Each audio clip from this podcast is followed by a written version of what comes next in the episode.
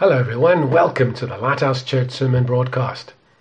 The title of today's message is Living by Faith. This title comes from 2 Corinthians chapter 5 and verse 7, but I want to start reading from verse 1 because it gives us a wonderfully helpful context. So, 2 Corinthians chapter 5, verses 1 to 10. I'll be reading from the New International Version. For we know that if the earthly tent we live in is destroyed, we have a building from God, an eternal house in heaven, not built by human hands. Meanwhile, we groan, longing to be clothed instead with our heavenly dwelling, because when we are clothed, we will not be found naked. For while we are in this tent, we groan and are burdened, because we do not wish to be unclothed but to be clothed instead with our heavenly dwelling, so that what is mortal may be swallowed up by life. Now, the one who has fashioned us for this very purpose is God, who has given us the Spirit as a deposit, guaranteeing what is to come. Therefore, we are always confident and know that as long as we are at home in the body, we are away from the Lord. For we live by faith, not by sight. We are confident, I say, and would prefer to be away from the body and at home with the Lord. So we make it our goal to please Him, whether we are at home in the body or away from it. For we must all appear before the judgment seat of Christ, so that each of us may receive what is due us for the things done while in the body, whether good or bad. I think verse 2 expresses a lot of our hearts right now. Meanwhile, we groan. I've heard a lot of groaning over the past while, and I've done a fair bit myself. Life on earth has been particularly challenging. In this letter, Paul says our human bodies are like tents. This gives us a, a really helpful perspective for life on earth. A tent is a temporary dwelling. A person would typically live in a tent if they were traveling, if they were away from home. If the journey was long or difficult, travelers would long for home, to live in a proper house again. Now, our bodies are like tents. They are temporary homes that we live in while we are on earth. Yet these bodies are a key part of our identity. People know us by our bodies. They know us by how we look. They say, Nice to see you. They know us by how we sound if we phone them. Great to hear your voice. So we can think of ourselves and of others as our bodies. But we are so much more than our bodies. We are eternal souls eternal souls who live in these tents while we are on earth. One day, we will leave our tent and move into our eternal house in heaven. Our souls will stop camping in our tent and move into our house. From the viewpoint of earth, looking at our body, we will die. From the viewpoint of heaven, looking at our soul, we will come home. We will move out from our temporary shelter and move in to our eternal home. Now, this pandemic has taken down too many tents. As tent dwellers, this can be incredibly painful because we connect with our loved ones through our tents, and suddenly this connection is gone to us on earth, they're gone. But we can take comfort in the assurance that although they have left earth, they are not gone forever. They have moved into their eternal house in heaven. One day we will also move, and then we will enjoy a blessed reunion. In his first letter to the Thessalonian church, Paul wrote about this reunion and concluded with these wonderful words 1 Thessalonians chapter 4, verses 17 and 18. And so we will be with the Lord forever. Therefore, encourage one another with these words. I found this to be a, a, really helpful perspective for funerals and memorial services, but it's also really helpful for life on earth right now. The perspective of the temporary tent and the eternal house is helpful for every day of our life on earth. As Paul describes this perspective, he identifies a negative aspect and a positive aspect of this perspective of the temporary tent and the eternal house. Negatively, he says, we groan. Back to our text, 2 Corinthians chapter 5, verses 2 to 4. Meanwhile, we groan, longing to be clothed instead with our heavenly dwelling, because when we are clothed, we will not be found naked. For while we are in this tent, we groan and are burdened, because we do not wish to be unclothed, but to be clothed instead with our heavenly dwelling, so that what is mortal may be swallowed up by life. When we understand that we have a perfect heavenly dwelling to look forward to, life in this tent is always going to be second prize as good as it can be. This life can never match the surpassing glory of the next. Our real home, our real clothes are in heaven. So it's natural to feel homeless and naked down here. The mortality of our bodies with it, its aging, sickness, and death is a heavy burden for a soul that is designed for immortality. So we groan, we long for the day when what is mortal is swallowed up by life. Friends, we weren't designed for death. I believe that's why it hurts so much. Genesis chapters 1 and 2 show us God's original design of life without death. And Revelation chapter 21 shows us how God will restore this order. But for now, we're living in this in between time. We're made for a house, but we're living in a tent. A tent that shakes in the wind and leaks in the rain and eventually wears out. So we groan because our souls long for home.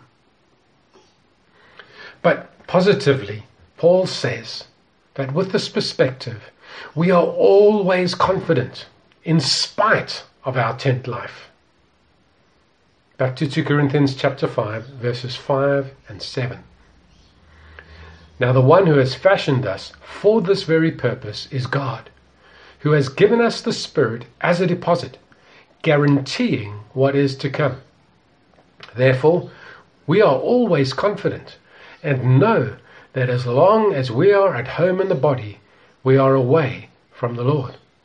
For we live by faith, not by sight. There's this negative voice in us saying, Something's wrong with this life.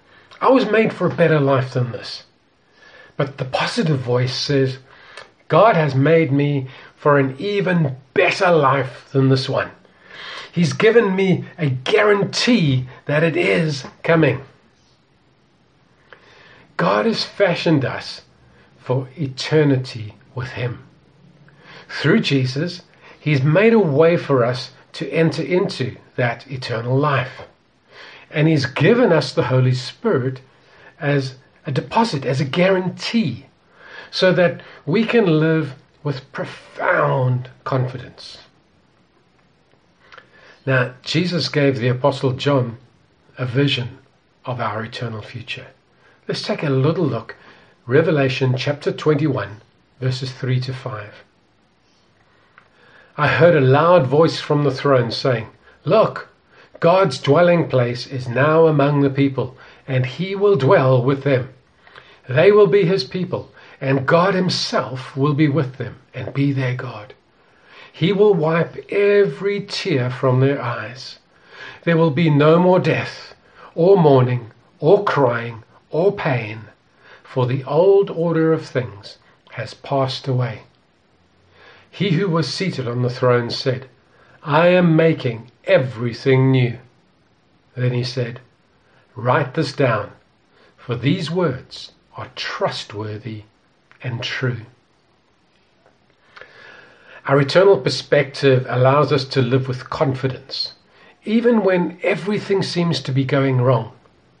This confidence says, yes, life on earth is far from perfect, but perfection is coming. Yes, this tent is worn and leaky, but I have an eternal house waiting for me. And yes, this situation is a tough one, but it won't last forever. In the same letter, Paul expresses this perspective like this 2 Corinthians chapter 4 and verse 17. Our light and momentary troubles are achieving for us an eternal glory that far outweighs them all. Folks, this is a very real confidence. It faces the present problems head on It doesn't deny our pain or our questions, but it does not deny God's eternal promise either. This confidence faces both the present problems and the future glory together. And when it sees both, it realizes that the future glory far outweighs the present pain.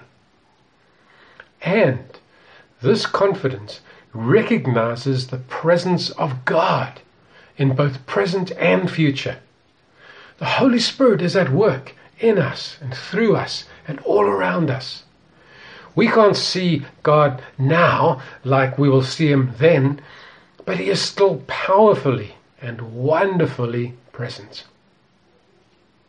So, this is living by faith that we understand that we are eternal souls living on earth in mortal bodies until we move into our eternal home in heaven. We recognize the trials and tribulations of our tent life, but we know that our eternal joys will far outweigh those temporary pains. And we are encouraged by the Holy Spirit, who assures us of our glorious future. Now, if Paul had stopped writing there, you and I could have concluded that life on earth is just something to be survived until Jesus takes you to heaven. Thank the Lord, Paul continued writing, because this perspective makes our life on earth profoundly significant. 2 Corinthians chapter 5, verses 9 and 10. So we make it our goal to please Him whether we are at home in our body or away from it. For we must all appear before the judgment seat of Christ, so that each of us may receive what is due us for the things done while in the body, whether good or bad. Friends, this perspective says that God hasn't given us two separate lives. He's given us one life one life that starts in a mortal body and continues in an eternal one. So, what happens in this earthly body matters to Jesus. Because it matters to Jesus, because He will reward us for whatever we did, we make it our goal to please Jesus while we live in this earthly body. So living by faith means that we seek to please Jesus all of our days, on earth and in heaven. And in a very real sense, my life on earth is an investment in my eternal future. So is yours. When we understand this, the words of Jesus make total sense. Listen to Matthew chapter 6, verses 19 and 20. Do not store up for yourselves treasures on earth where moths and vermin destroy, and where thieves break in and steal. but store up for yourselves treasures in heaven, where moths and vermin do not destroy, and where thieves do not break in and steal. And Matthew chapter 16, verse 27.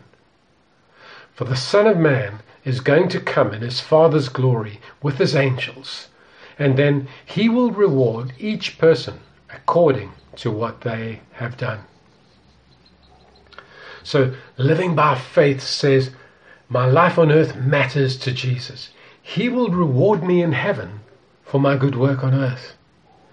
My earthly treasures may decay or get stolen, and in the end, I will leave all of them behind. But my heavenly treasure will last forever.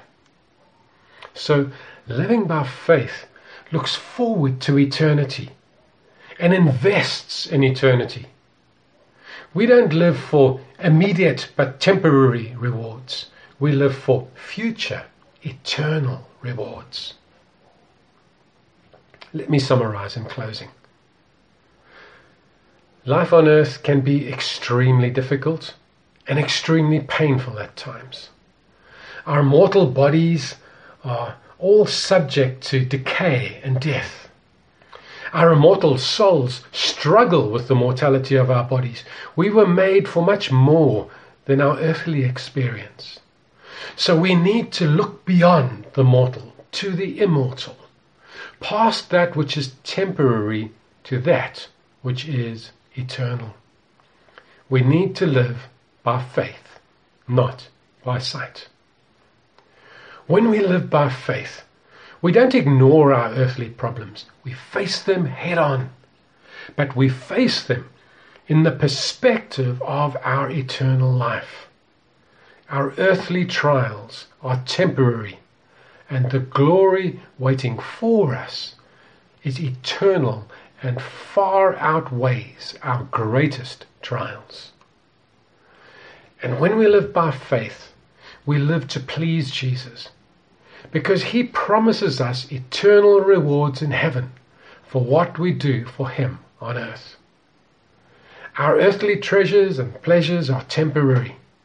Our earthly rewards will last forever.